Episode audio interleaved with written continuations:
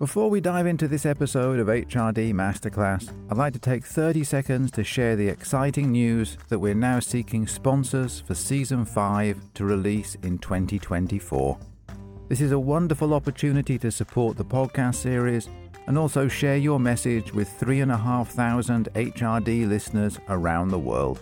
Sponsorship options cost just $750 and $600 per episode and for full details, contact D-A-R-R-E-N at allbypodcast.com.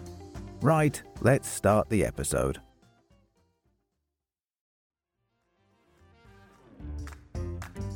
Send a changed person back to an unchanged system, and the system wins almost every time. And so, sending them back into that unchanged system usually results in a system unready to support the learner in that process. Welcome to the Human Resource Development Masterclass, the podcast series from the Academy of Human Resource Development, the organization that leads HRD through research.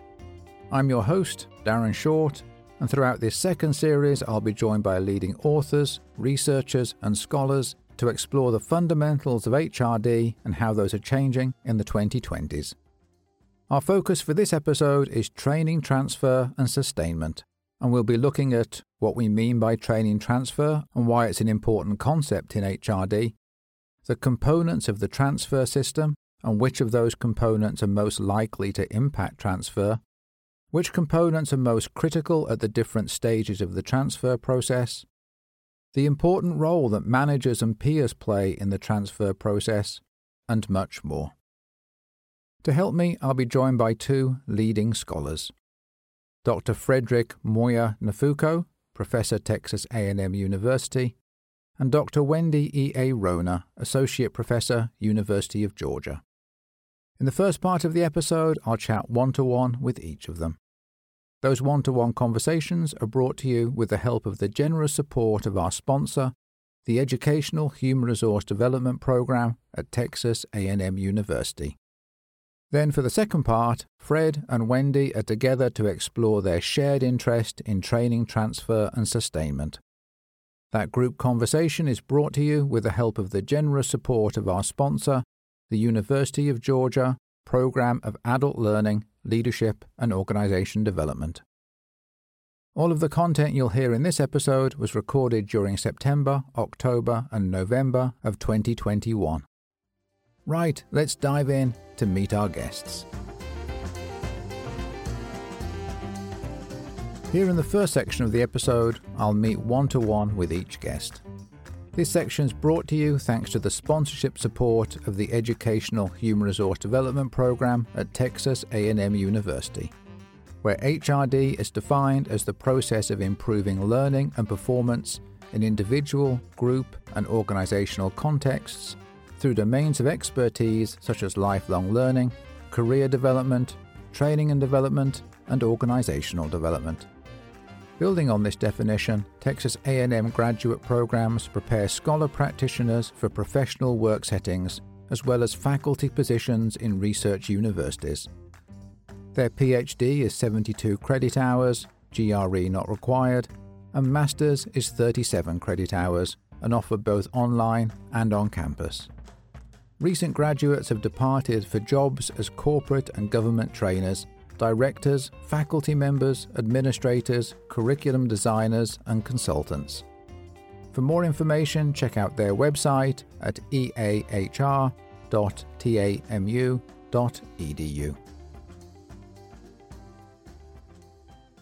My first guest for the episode is Dr. Frederick Muyia Nafukho. Professor of Educational Administration and Human Resource Development, and Senior Associate Dean for Faculty Affairs, College of Education and Human Development at Texas A&M University. Dr. Nafukho has received numerous awards in recognition for his scholarship, including the Fulbright Scholarship, Academy of Human Resource Development Outstanding HRD Scholar Award, and the Carnegie African Diaspora Fellowship. Dr. Nafukho's research focuses on investment in human capital development, emotional intelligence and leadership development, organizational development and change, transfer of learning, organizational learning, and e learning. He has authored, co authored, or edited numerous books, book chapters, and refereed journal articles. He served as an AHRD executive board member, conference program chair, and editor of the conference proceedings. Hi, Fred. Welcome to the Human Resource Development Masterclass. It's great to have you here in our episode focused on training, transfer, and sustainment. Thank you, Darren. I look forward to our conversation. As you know, the topic for the episode is training transfer. And so perhaps a good place to start is by exploring what we mean by the first word there, the word training, and how that fits into HRD. Well, the term training refers to planned effort by an organization to facilitate learning of job related competencies. By competency, I'm referring to the set of knowledge, skills, and attitudes that enables one to be successful at performing a number of job tasks. There are various types of training. There's basic skills training, orientation training, qualifying training, second chance training, cross training, retraining, outplacement training, custom tailored training. So the main goal of training is for the trainees or learners to master the competencies emphasized in the training program and transfer these competencies to the workplace or really life situations. Training is important, especially at a time when up to one in four US workers is considering changing jobs. Therefore, training programs aimed at employee upskilling and reskilling provide an opportunity to bring the skills of the workforce into better alignment with the needs of the employees. Human resource development as a multidisciplinary field of study refers to learning and integrated use of training and development, organization development, career development, and leadership development to improve individual, process, team, and organizational effectiveness. You mentioned there the significance of the transfer piece. So, the idea that um, learners transfer their learning to the job and implement it in practice. So, I'm wondering, what do we know about how much training actually transfers and whether training transfers a problem or not? Well, Darren, you're correct. Transfer of training refers to the application of the learned knowledge, skills, and attitudes from training into the workplace. This term is used interchangeably with the transfer of learning, since learning is the main outcome of training. So learning transfer refers to the trainee's ability to integrate the obtained knowledge, skills, and attitudes into their daily work as a strategy to improve their performance. According to Association of Talent Development, while organizations spend billions of dollars on training and education initiatives every year, however, there exists failure to optimally apply competencies learned in the workplace. Yes, training transfer is a problem because while organizations continually invest in training, but a gap exists between what is learned and the skills or knowledge transferred to the workplace. This gap is referred to as the transfer problem by learning and development scholar practitioners. In fact, empirical research estimates that between 52% and 92% of acquired learning is lost within a year following training. So this leads to failure to show returns on investment and therefore creates the training transfer problem that you just mentioned. So, what do we know about the factors that either help training transfer or, or alternatively hinder learning from transferring to the job? Well, from my own research and practice, we know that there are three main factors that either help or hinder training transfer, among other factors. This reminds me of the three golden circles developed by Simon Sinek. And the first circle, the outer circle, focuses on what? So, what training content is being offered? Is this content relevant? Is this content applicable to the workplace? So, if the training being offered is not relevant, we already see that as a hindrance or a benefit to training. The second cycle focuses on how. How is the training conducted? Who conducts the training? Which mode of training delivery is utilized? And how engaging is the training delivery? If the how question is not settled, this will hinder the transfer of training to the workplace.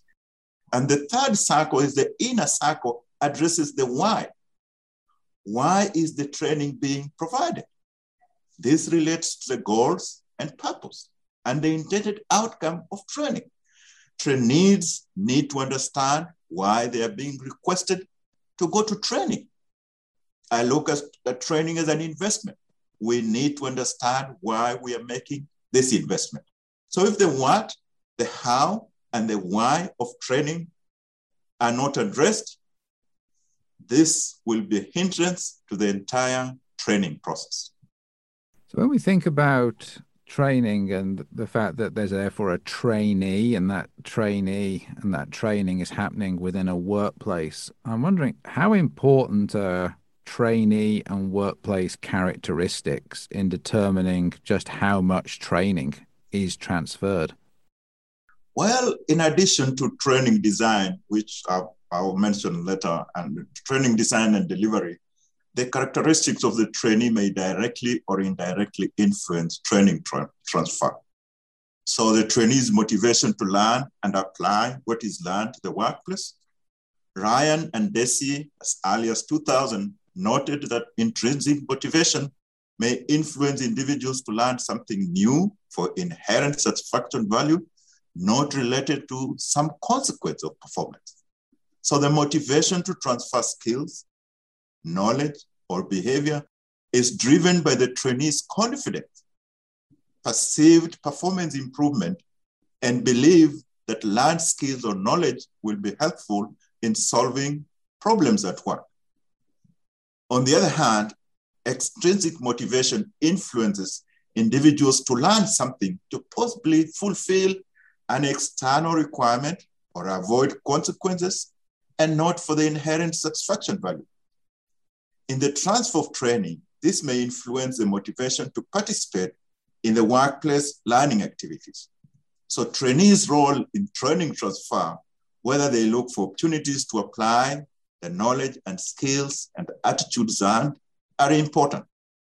Trainee attitude especially is important because a positive attitude proactively gathers relevant information and explores external sources this affects knowledge retention and application in different contexts after the training has taken place. In one of the past episodes of the podcast series, Karen Watkins talked about the significant role that managers and particularly frontline managers have in creating learning cultures and learning organizations. So I'm wondering, in your experience, how important the manager role is when it comes to training either transferring or not transferring into the job? I think managers are important because uh, while internal factors are important, the trainee, external factors, and by external, I'm referring to the work environment, especially the organizational culture that exists, where there's organizational support, where the manager calculates an environment where there's peer support and supervisor support. The manager can help with the transfer training in terms of providing a flexible work environment. Talk of the COVID 19 pandemic era. We worked remotely for over a year and a half. And people are now asking, what we do? Do we have to go face to face? Or do we have to continue remote? Or do we blend? So the manager can play a very important role in terms of setting the tone and providing a very flexible and supportive working environment. We also realize that the environment we work in is very complex. And so there's need for reskilling and upskilling. And so if the manager can work collaboratively and constructively with the employees and recommend appropriate training so that people understand. I mentioned at first why people need to understand where they're going, they're being sent to training. They're not being sent there just to fix something that is wrong. They're going there to learn.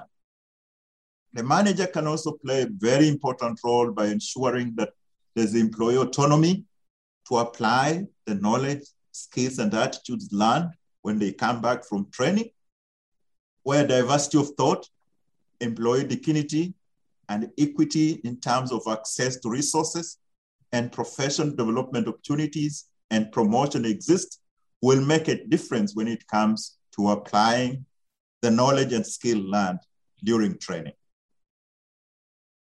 Implies that a trainee gets back into the workplace and when they come back after being trained, they find that they're encouraged to apply what they've learned, that um, they're recognized and rewarded for applying it. And if they struggle in applying it, that the manager is ready to step in, presumably to, to coach them or help them. If that's the case, does this imply that in thinking about training that we also need to think about what happens after training, that we also need to think about, for example, how to prepare managers to play that role? That is quite true. So, managers themselves need to be champions of learning. They need to realize that uh, every organization, every institution has two types of assets what I call tangible assets and intangible assets. Intangible assets are the people, the most valuable assets that, that an organization has. So managers actually need to recognize the important role of the intangible assets. And under intangible assets is what I call human capital development. Look at education and training as a form of investing in employees.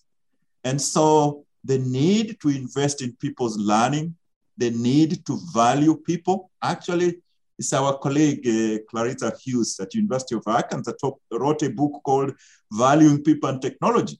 And she says, look, organizations spend millions of dollars up, upgrading technology and computers, and they rarely up, upgrade their own people. So if managers can see the value of investing in people, and look at the dollar spent in people's learning as an investment that benefits they, the managers themselves, that benefits the processes, work processes in place, and that benefits the people, that will make a difference and it will address the issue of transfer of training. So, if we think then about the role of HRD and wanting training to transfer, we HRD wants that training to be implemented and for there to be an impact on the business. Coming back several steps in the process from that, how can an HRD professional then design and develop training in a way that increases the chances that the learning will actually transfer back to the job? That's a that's a difficult and good question at the same time. I think it reminds me of the ADDIE model and by the ADDIE model, I'm talking about analysis, design, develop, implement, and evaluate. And that's where we began this conversation. So let me briefly talk about the needs analysis phase of the ADDIE model. For HRD professionals to design and deliver effective training programs that can transfer to the workplace, there has to be what I want to call, to call a triggering event why the need for training. The actual organizational performance is less than the expected organizational performance, then there exists a performance gap. So HRD professionals need to determine the cause of the performance gap.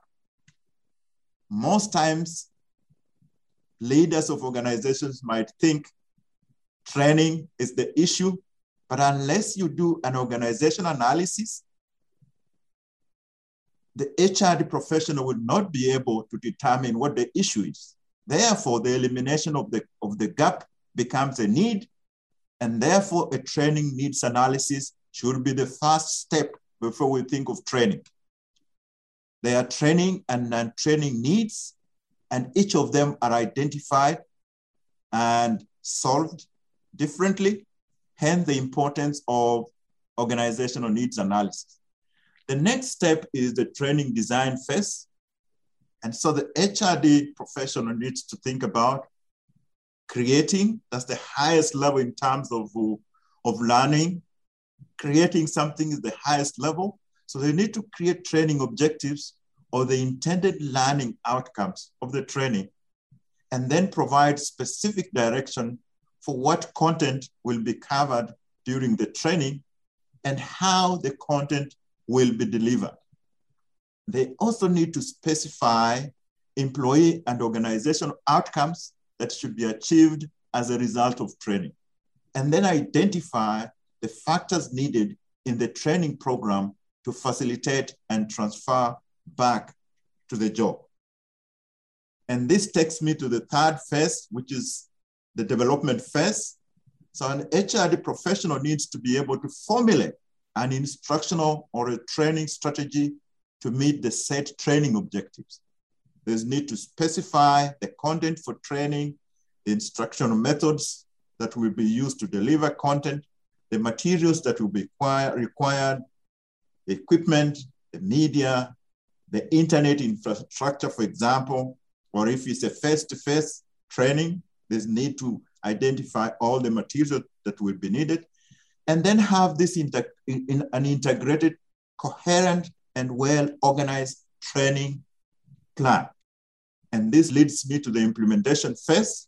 And the HRD professional then needs to think about all aspects of training program and how they come together during this phase and then conduct a dry run and a pilot of the program before implementing. And this leads me to then the final stage, the evaluation phase. The professional needs to think about outcome evaluation to determine the effects of training on the trainee, the job, and the organization, what I would like to call return on investment. So there has to be a well-intentioned professional planning for training to be effective during delivery, and finally, for those who have received training to be able to transfer to the workplace.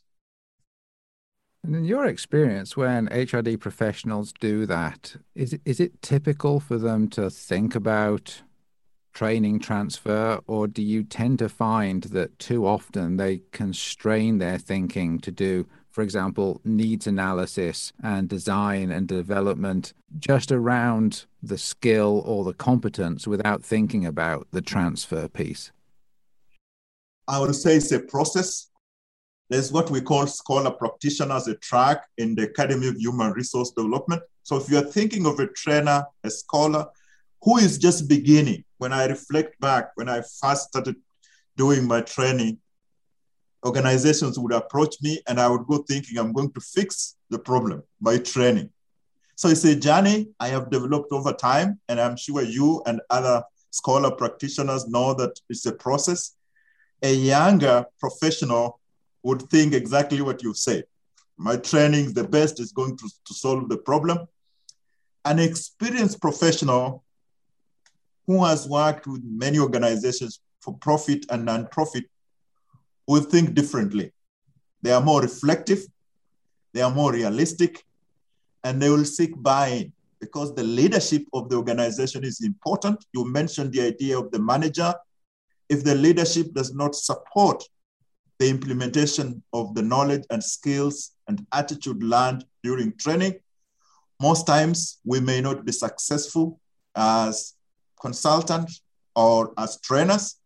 So I think it is a, it's a process that comes with experience, expertise, and uh, doing what I would want to call experiential kind of training, where the, the trainee is empowered during the training process. And when they return to the workplace, they want to put that into reality.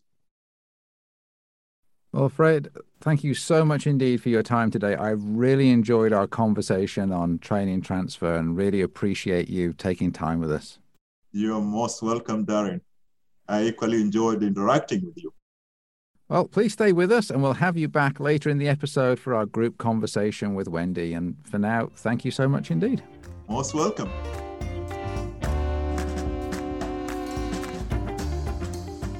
My second guest for the episode is Dr. Wendy E. A. Ruona, Associate Professor at the University of Georgia. Her work has focused on strategic alignment in organizations, systems that support performance, talent management, organization development and change, and foundations of HRD.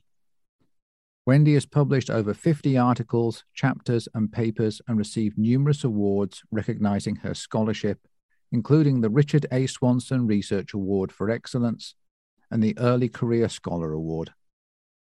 Wendy served as president of the Academy of Human Resource Development from 2016 to 2018 and was editor in chief of Advances in Developing Human Resources from 2004 to 2007 and was founding chair of AHRD's Program Excellence Network.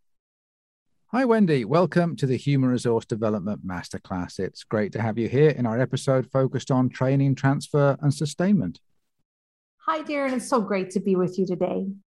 So, as a place to start, how about we focus in on transfer of learning? So, when you reflect on that, what do you think are the challenges that we currently face? You know, I think Dr. Nafukho did such a great job focusing on some of the key aspects of transfer of learning challenge, especially as related to that design of the learning experience. I think I'd like to focus our time on more the challenge that I see from my perspective that really guides a great deal of work that I do in the field of HRD. In fact, I'd like to start by sharing one of my favorite quotes that, that really shifted my work and my whole career path in a book written by Rummler and Brache in 1995, uh, they, they stated this quote Send a changed person back to an unchanged system, and the system wins almost every time. Now, Rummler and Brache, they weren't the first people to come up with that idea, but the way that was stated, it just left an indelible mark on me. And it actually launched me into a quest to learn so much more about that uh, and you'll feel that and how it impacted me in terms of what I want to talk about today. Because to me, that quote really sums up the biggest challenge we have. That is, even if the learning or training experience is expertly crafted and deeply impactful for the individual, we in L&D or HRD fundamentally send a changed person, or at least one who has the potential to be changed, back to what is quite likely an unchanged system. That is the system that is the same as before when we sent the employee to that training session or to learn something new. And so sending them back into that unchanged system usually results in a system unready to support the learner in that process. So to me, transfer of learning is more of an organizational development imperative as much as it is a challenge for L&D. So you use the term organization development imperative there. And so for anyone listening who is new to the concept of OD, could you say a little bit about what organization development is and why you see learning transfer being related to it? Sure. Well, OD is uh, commonly associated with HRD really ever since the 1980s. And it's really related to our work because it's fundamentally about improving organizational effectiveness and health through plan change. And so we use behavioral science knowledge to facilitate interventions so we can systematically assist an organization to move towards its desired outcomes. So, at least from my perspective, OD can help us move the lever on challenges related to transfer of learning by working to change the system that learners go back into in order to really support that learning transfer process powerfully. When I think about what happens in organizations typically is they send individual employees off to training because they're perceived as lacking skills and knowledge and then they're sent back into that system Um, so I'm wondering to what extent could it be that that system was actually part of the problem in the first place, and it wasn't a situation where individuals were lacking in knowledge and skills? Absolutely. We've known for a long time that the system, that is the organization, impacts employee performance in profound ways. In fact, there's an entire field of study and practice called performance improvement, or back in the day, some people might have referred to it as human performance technology. That grew out of the work of Thomas Gilbert, who published a really seminal text in 1978. And the, the key contribution of that book is particularly relevant for us in our conversation today because he helped awaken us to the idea that how a person performs and what we can accomplish in the workplace is impacted more by the environment than the individual's knowledge or skills. This introduced at the time a real seismic shift in how we're thinking about that relationship between the organization and the individual. And it really resonates with me. In organizations today, we spend a great deal of time and resources on state of the art recruiting and hiring and staffing processes. If we actually trust those processes, uh, organizations are hiring amazing individuals, individuals that are highly qualified to do the jobs for which they're being hired. And as Fred discussed earlier, the best organizations are investing wisely in those people's professional development. And indeed, often we're sifting through that talent pool and selecting individuals that have learning agility or the capacity to continuously learn as a key competency. So, if again, if we really trust those processes, why are we so quick to rush people into training all the time? Uh, it just doesn't really add up for me. We should be focusing, according to Gilbert and a host of theoreticians and practitioners that came after him, we should first assume that the system surrounding the individual is somehow at play here. So, if we then view learning transfer as a system and that the individual is surrounded by this system, as you've just described, what do you view as the components within that system, and how do we know which of those components are most likely to impact transfer? You know, one of the reasons I'm on this podcast with you is because I was a part of a research team supporting the work of doctors Elwood Holton and Reid Bates in the late 1990s. I've been a soldier, advocate, and researcher working on this issue of transfer of learning ever since really all throughout the 1990s, many people were trying to better understand the learning transfer process and the transfer system that affected it. Doctors Holton and Bates were one of the first and certainly the most successful, as we can now see nearly 25 years hence, at operationalizing the theory and evidence based practice that was accumulating at the time. So we could really begin to apprehend what that transfer system looks like. They developed a learning transfer system inventory, which assesses learners' perspectives about the factors that affect transfer. It has since been translated into 17 different languages and used by hundreds, maybe even thousands of organizations. In that process, the instrument has been refined and consistently and progressively validated. And most importantly, Studies have been done that evidence that the LTSI, the Learning Transfer System Inventory scales, are correlated with or even actually predict transfer of learning. So that's always exciting for us researchers. So we really do know what those catalysts and or potential barriers to transfer are. Of course, I'm not saying that the learning transfer system inventory is the only way to understanding the learning transfer system but it is a validated and reliable way that's solidly rooted in research and theory.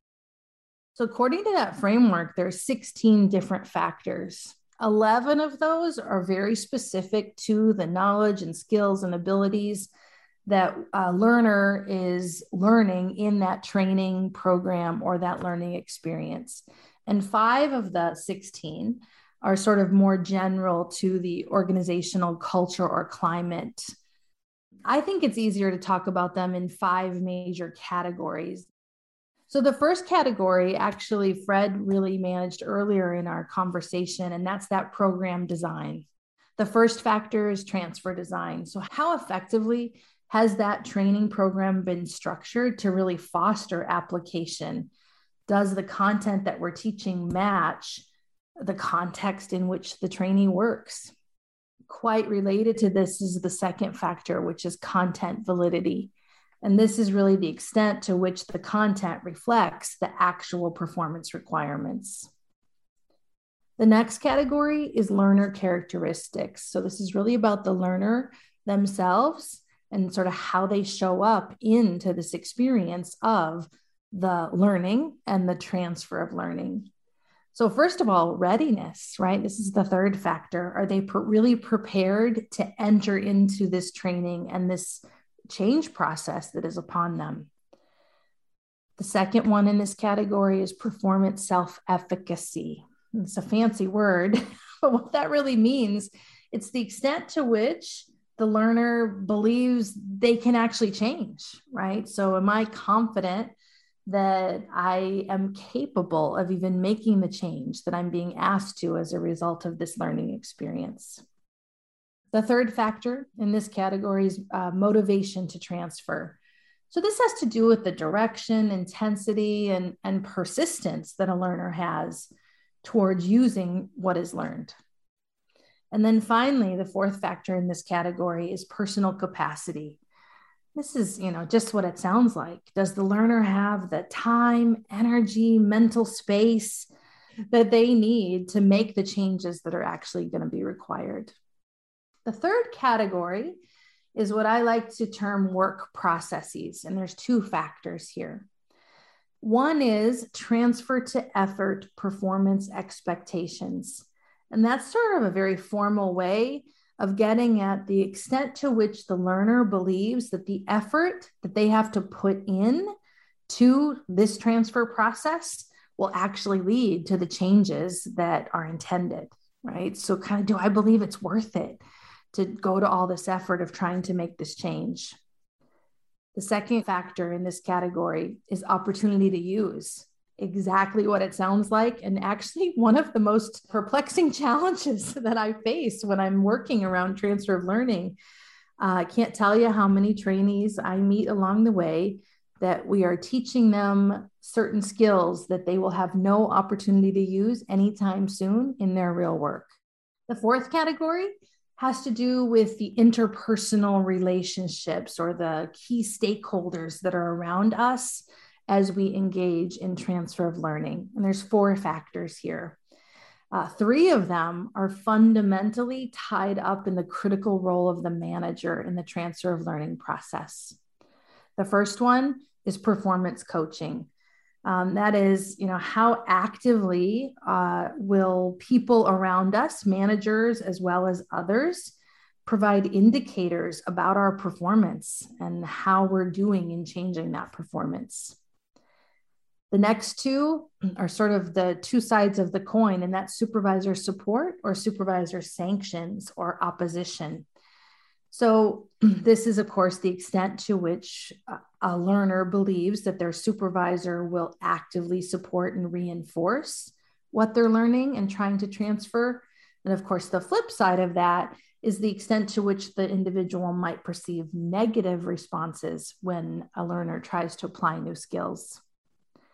Finally, in this category, we have peer support. Uh, we know increasingly how important developmental relationships are, other than simply the manager. So, our peers, our mentors, our colleagues around us, um, various matrixed organizations that we're a part of, we have lots of relationships around us. And learners need to know that those peers are going to support their change process that they're going to go through in the application of that learning. And finally, the fifth category, uh, I'll term loosely under the guise of organizational culture. The first factor under this category is the general sort of resistance to change that is in our organizational environments. So, if a learner perceives that the prevailing group norms are going to resist or discourage the skills that we're trying to apply, uh, we're going to be less likely to want to apply those skills. The next one in this category is performance outcome support. And this is this is more related to my job performance more generally and it's just the extent to which a learner actually believes that changes in their job performance, not just their transfer process, but their job performance overall actually leads to valued outcomes outside of this process. The third and fourth factor in this category are also two sides of a coin, and that's positive personal outcomes and negative personal outcomes. And this is really the extent to which I believe in the positive that applying the training or the learning that I've, I've garnered is going to result in positive outcomes. The flip side of that is we also want to feel as, as learners that not applying what we're learning is going to have negative outcomes for me or for other people who don't do it. Right. So this is about the culture that we send people back to. And if if we're rewarding positive, if we were positively rewarding use of those new skills, and are we saying to the people who aren't trying to change their behaviors that that's not okay? So I know it's a very brief introduction to a lot of complex factors, but that's the framework um, that we really know matters around this transfer of learning process. So thank you for taking us through all of the specific factors. And what I'm wondering now is from all of the research that's been done on transfer, are there any pointers to specific factors becoming more important or impactful than other ones? I'm so glad you asked that question. I wish I had a very solid answer for you.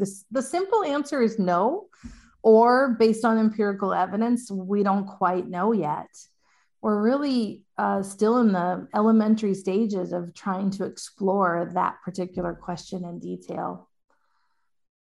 However, what research we do have, I can absolutely say reinforces that it's the network of factors, that is the transfer system in all of its complexity that matters here. So while our intuition or, or even certain research here or there may steer us towards feeling like one of these is more critical than the others. Until we have really strong uh, evidence otherwise i advise hrd professionals to focus on the system of the whole 16 factors and then really work to align and strengthen each of those to support the transfer of learning. That is we have to take what we call a transfer directed approach and really intervene on all of those factors and create that most optimal system to support transfer in fact, Burke and Hutchins in 2008 said that, that our support for this transfer of learning process has got to be iterative and pervasive. I think that's a very powerful statement.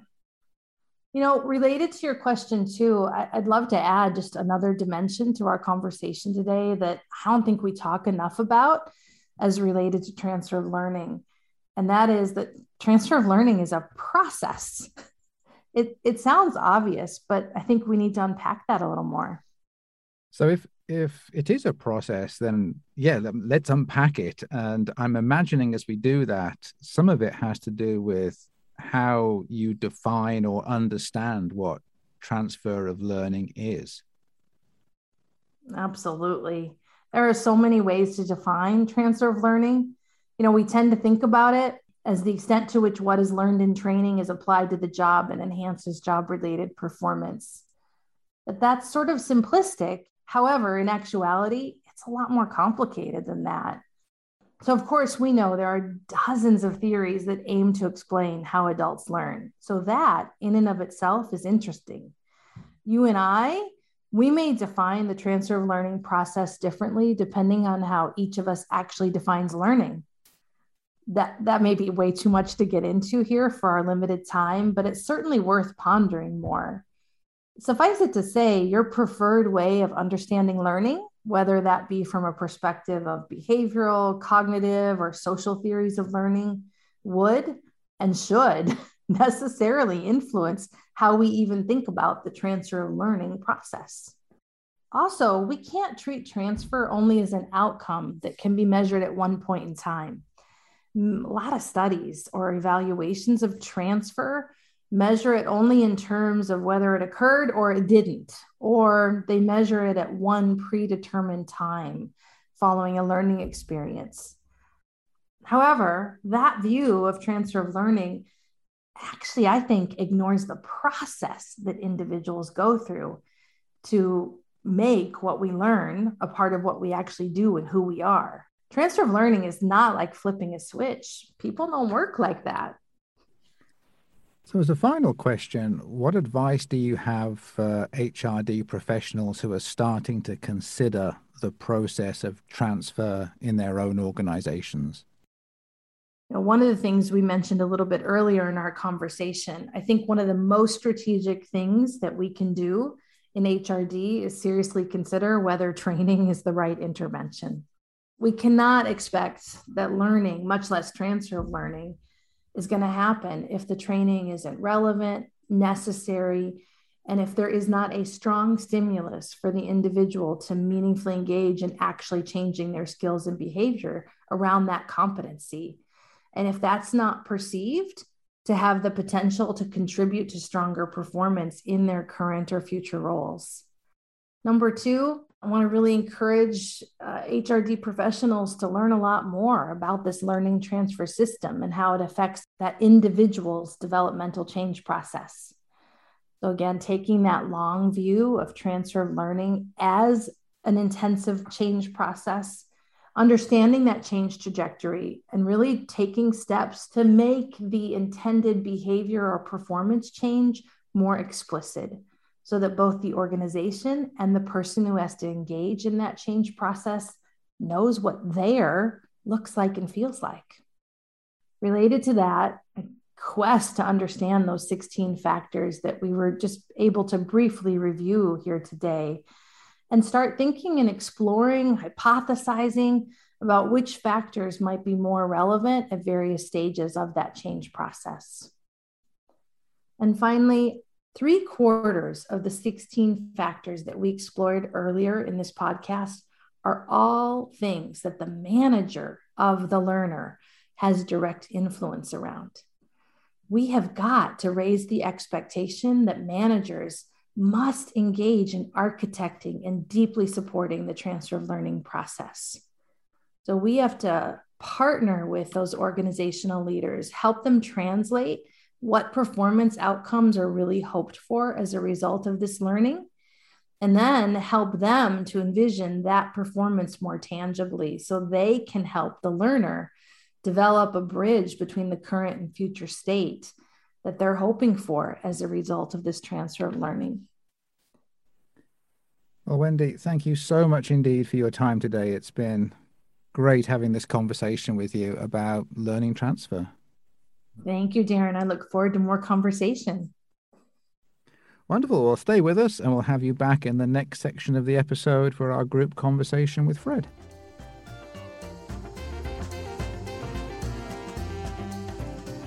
Up next, we have our group discussion, where my guests are together to discuss their shared passion for the episode's topic.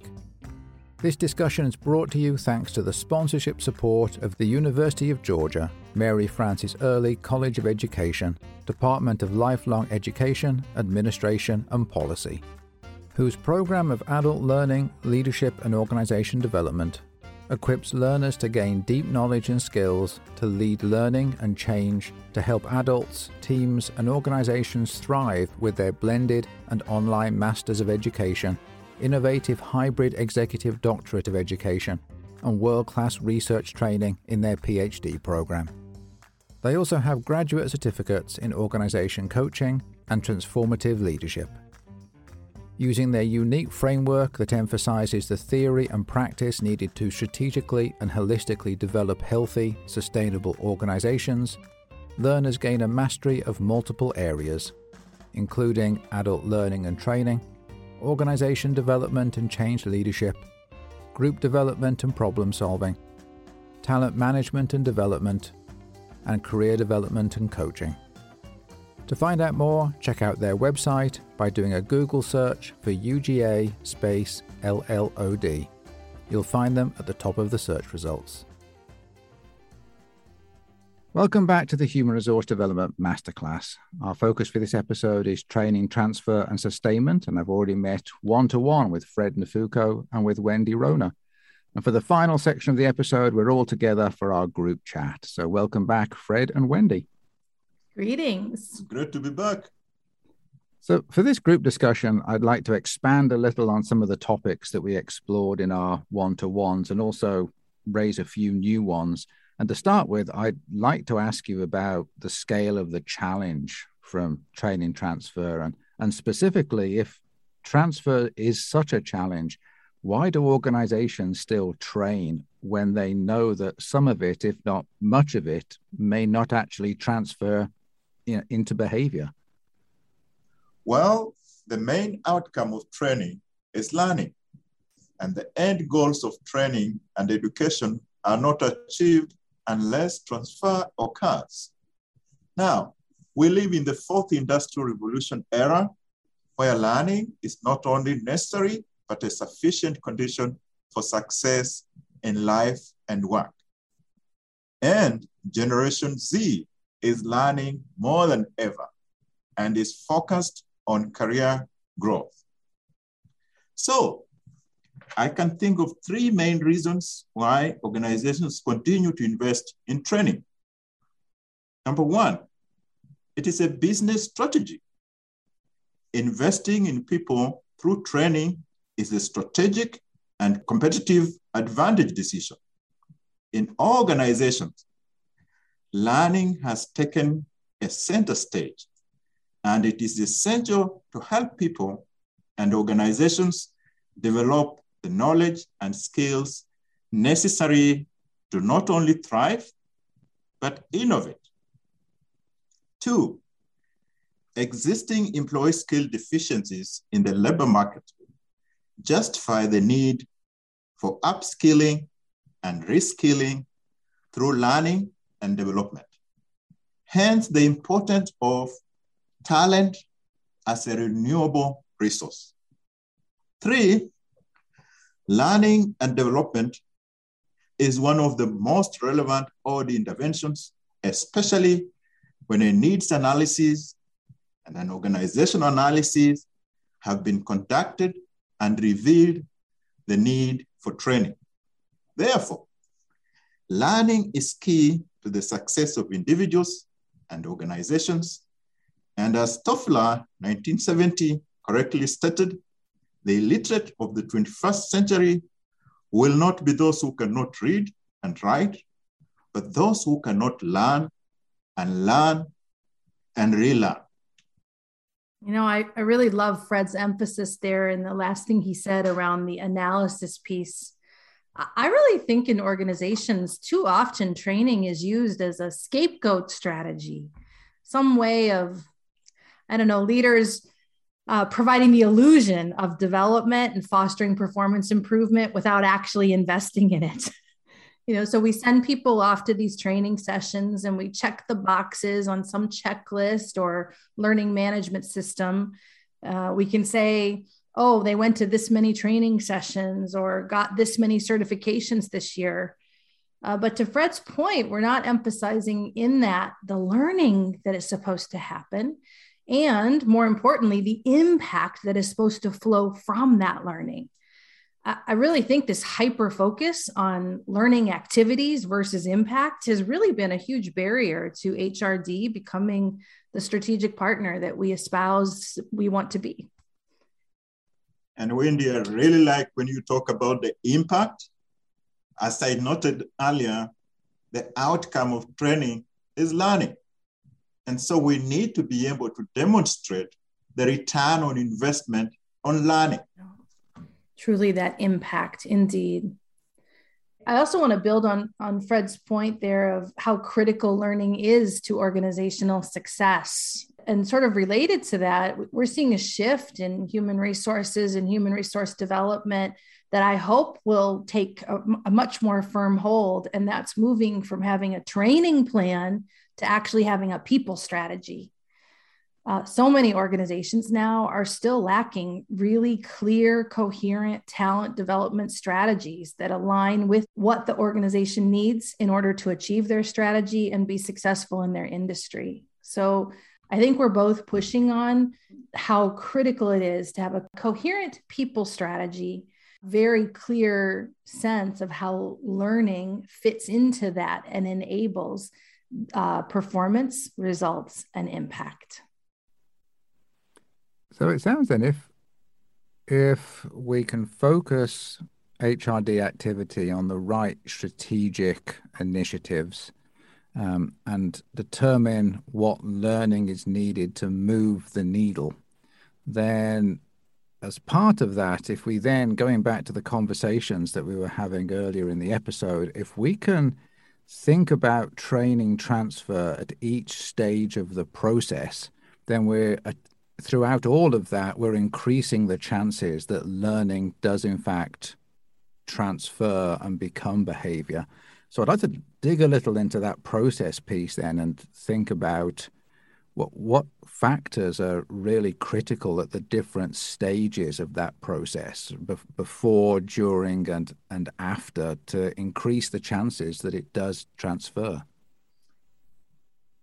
well of course I, as i mentioned earlier I, I want to emphasize again research consistently tells us that we have to worry about that full transfer system we have to align and strengthen the dynamics around all of the 16 factors I talked about earlier in order to optimize transfer of learning. However, I also said I do think it's extremely useful for practitioners to think about the process of that individual change that transfer of learning demands and what we can be doing, as you said, Darren, before, during, and after. In fact, a colleague and former student who worked with me Dr. Deidre Carmichael. She explored this very question. Uh, my answer to your question here is largely informed by that research project that we're currently writing about. So, on the before the learning experience, there's a couple of things I really want to emphasize. First of all, we know that motivation to transfer learning has consistently been evidenced as the strongest catalyst for transfer. So that means that we as practitioners must focus on building that motivation. We also know that a big part of developing that motivation is taking the opportunity to disrupt the status quo. That's sort of step one of any kind of change process. Change theory tells us we have to help the learner, in this case, understand why the upcoming learning experience is so important. The best way to do that is helping them to orient to how the future state is going to be different from the current state. That is, how specifically is the way that they're doing things now on those things that we're trying to develop in that learning experience somehow less than optimal? In what ways specifically is the development or improvement in those skill sets valuable? How might improvement in that performance around those things matter in the short, medium, and long term? the bottom line is the more I can understand what I'm about to learn my way through is actually needed and will help me be more effective and successful, the more I'm going to lean into that learning experience and situate it as a critical start to changing how I do things. And, and in fact, if I can just add one more layer here, the study that Dr. Carmichael and I did pushes on this even further. We found that it's not just motivation to transfer, but also readiness to engage in the individual change process that is critical. So, is the learner not only motivated to transfer the new skills, but are they also ready to experience the real challenge of creating change in behavior? right? So, I've come out of training. Am I really ready to have my way of thinking confronted, to handle through the challenges of trying to learn a new skill and managing the setbacks that are necessarily going to occur along the way. So, this is about cultivating readiness and, frankly, the developmental maturity that's needed to embark on that change journey. Wendy, I think I really agree with you when you emphasize the importance of the learner as before we even think of training, and learn expectations and commitment to training. And you correctly mentioned readiness to learn and the willingness to apply what has been learned. But let me also talk about during. And this is mainly with regard to training design and delivery related factors that determine transfer. This may, for example, include theories and practices of human resource development, such as training needs analysis, organization analysis, job task relevance, design of training, uh, methods and mode of training delivery, the technology that will be used, talk of technology and the importance of the digital learning period, especially with the pandemic and people having to learn how to work remotely or hybrid. So, how we design training is so important to the success of transfer.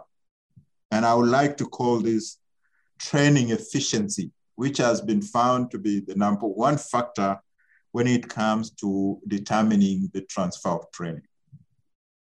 What you just talked about there, there's a, a lot of emphasis about what the process looks like before a learning intervention and during, but I'm wondering what can be done afterwards that is going to increase the chances of learning transferring. Mm-hmm. Uh, the research Dr. Carmichael and I did revealed three factors here that I, I think can really be helpful. The first, and probably one of the most important, is opportunity to use. We know that new skills don't become part of us or habits until we try them out, usually multiple times.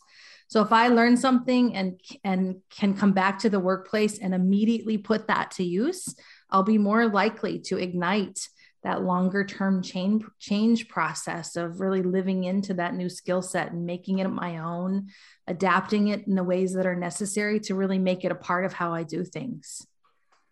The second thing that's really key uh, our research found is the accountability to use what what we've learned not only does the learner need the opportunity to use, but they also need to be held accountable for using that knowledge and skills. Will anybody, most especially that person's manager, notice if they do or don't bring a new skill to bear? If they will, the learner is going to feel more generative pressure to take time, energy, and oftentimes a lot of risk to apply something new. And in fact, that accountability has to also move beyond the short term or just sort of the one off opportunity there's really got to be a felt sense that I should aspire to make this part of the long term approach to my work, a commitment to making it a part of my job. And then the third thing, uh, and very importantly to this after stage, is how well the change is actually encouraged, supported, and accepted. And of course, most critical to this is supervisor support. As I mentioned earlier in our podcast here, most of the factors in the learning transfer system are things that the manager has direct influence on. And the role of the supervisor after the learning experience is absolutely critical. They have got to vigorously support uh, the deeper learning and active use of those knowledge and skills. We could spend a whole hour just on that. So I guess for today, we'll suffice it to say it's critical. And also, of course, support from peers is really important. I think I would add research that I and Dr. Alfred and our graduate students did. We categorized it under what we call organization and workplace related factors, and you've captured very well.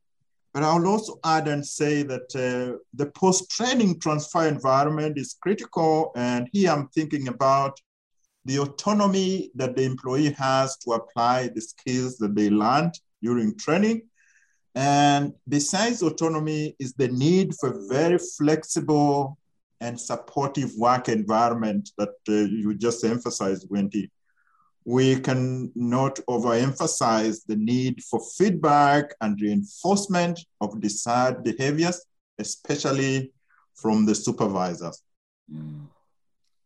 Well, that's an interesting balance, too, isn't it, Fred, between this notion of autonomy, which we need uh, in order to sort of own and take self direction of our learning, as well as feel safe in that experimental stage.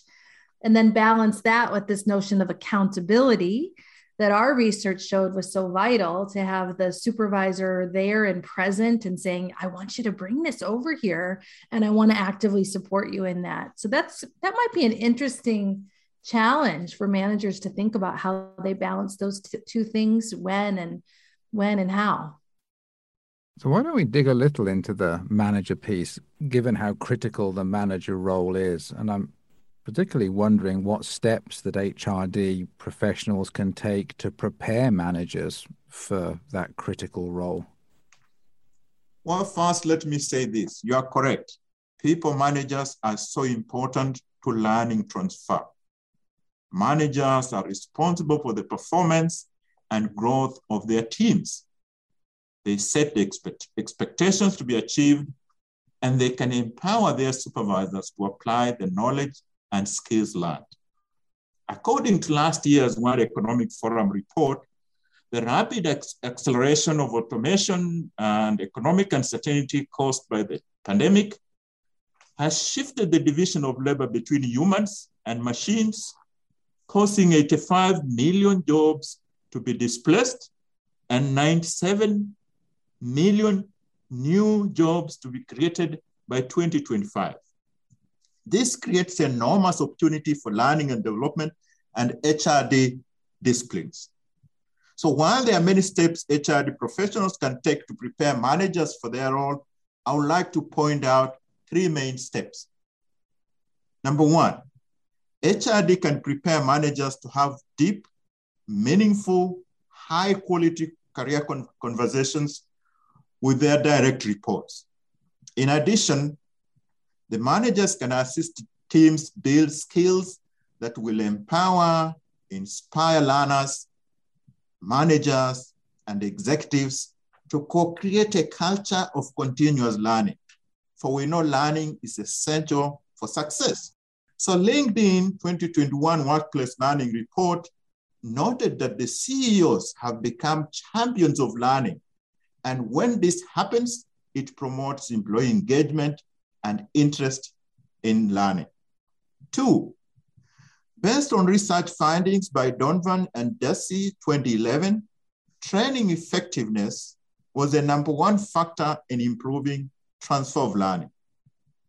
HRD experts as internal or external consultants need to assist managers in improving training effectiveness within the organization.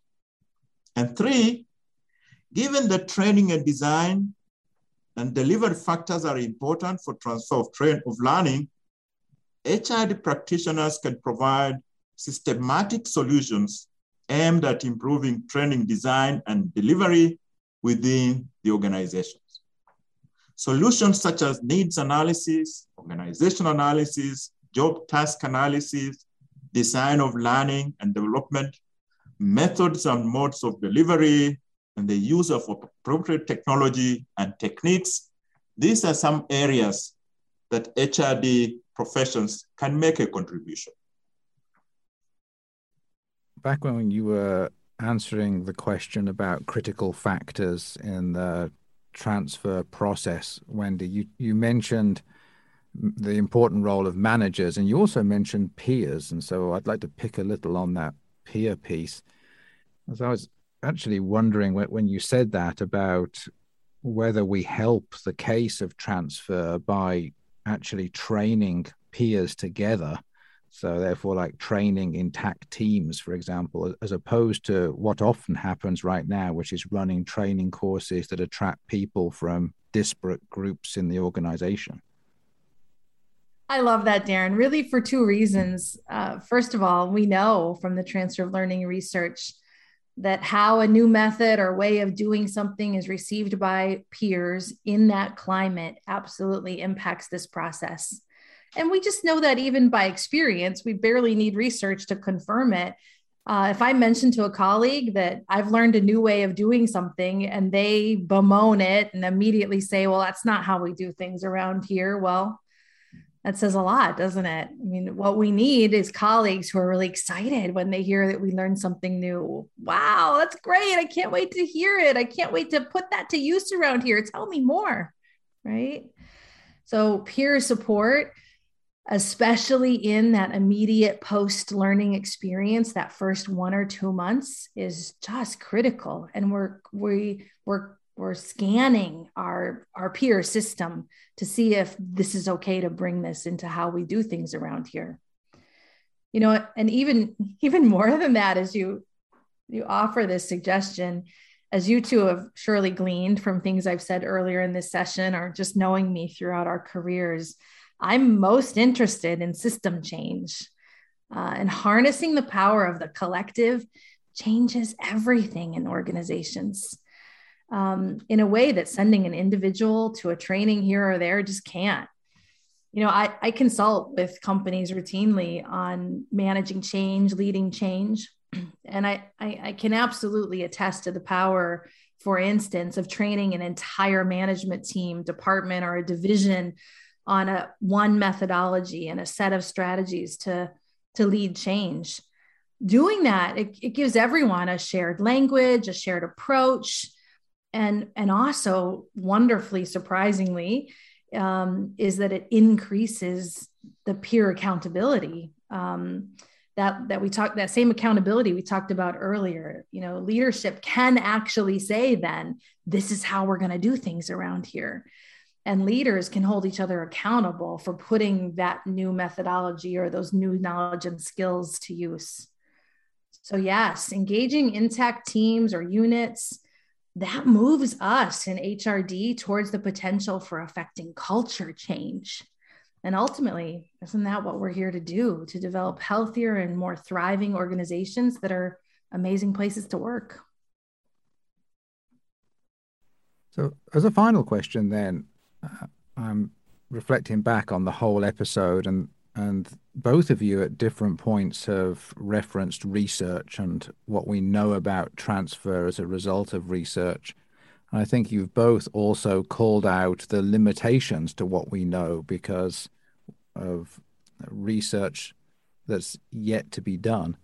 And so I'm interested in what your thoughts are around what research you'd like to see happen on transfer over the next few years. You know, one thing I would really like to see on the research agenda is building on what we know about these factors that affect the transfer system. So, as I said, I'm very uh, confident in resting on this framework of the learning transfer system inventory that I talked about earlier in this podcast. And we know these 16 factors, and we know they've been proven to affect transfer in a positive way. I think the next generation then of research has to focus on what specific strategies we have to bring to each of those factors in order to really optimize each factor. So, for instance, we know that manager support is extremely important, but do we yet know enough about specifically what and how managers have to show up in that space, uh, what specific behaviors or strategies they have to do? And we probably know that from adjacent research, but we may not know that as related to this transfer process. And I think that that would be important to bridge. Uh, and the second thing that comes to mind is, um, you know, if we go back to that before the transfer of learning process and how important the two factors I spoke about earlier, those the motivation to transfer and the individual readiness to actually change. Uh, I think we have to know more about the individual there. I, I'm intrigued about how personality traits or developmental space, you know, we know a lot about adult development theory and uh, constructive development theory has emerged to be a really um, powerful paradigm to think about adults and how they develop. And I'm curious how that affects how a person shows up in this change process. So I think that could be interesting vein of research. If we look at research in terms of discovery, innovation, and dissemination of solutions to challenges that we face as individuals, or, or organizations. And as it relates to transfer of learning, I think of several important research topics. One, quantifying the value of learning is an important research topic that needs urgent attention. Learning is an intangible product, should I say asset? And as Wendy correctly noted, it is very difficult to quantify learning. Two, blended digital learning is here to stay. And we need more research on how to engage learners using digital learning platforms, how to create and sustain robust digital learning programs that can positively change organizations.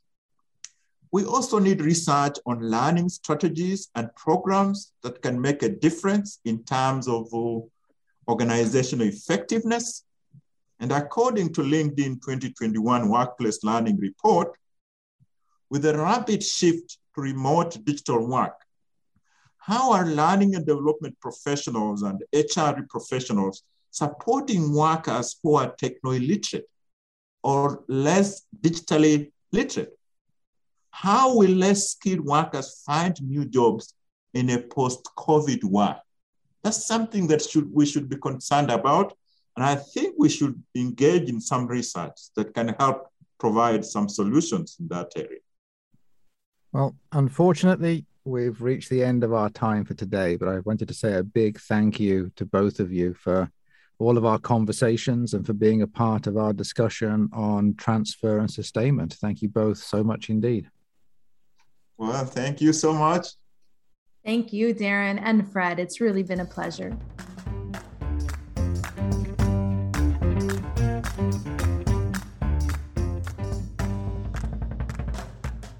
Thank you so much for joining me for the episode. It was wonderful spending time with Fred and Wendy. If you enjoyed this episode, check out all of our others. There were 11 episodes in the first season, and we're releasing a further 11 here in the second. Between them, they provide access to conversations with over 50 leading HRD scholars. New episodes release weekly. To learn more about the series, check out hrdmasterclass.com. And to learn about the Academy of Human Resource Development, check out ahrd.org. By becoming a member, you can access extra bonus materials not included in the podcast. Also, don't forget to look into our sponsors. The Educational Human Resource Development Program at Texas A&M University. Check them out at eahr.tamu.edu. And by the University of Georgia Graduate Program in Adult Learning, Leadership and Organization Development. Check them out by searching for UGA space LLOD. You'll find them at the top of the search results. We're taking a three week break over the holidays and New Year, and we'll return with our next episode on January the 4th. I'm looking forward to being with you in that episode. Until then, this is Darren Short signing off from the HRD Masterclass.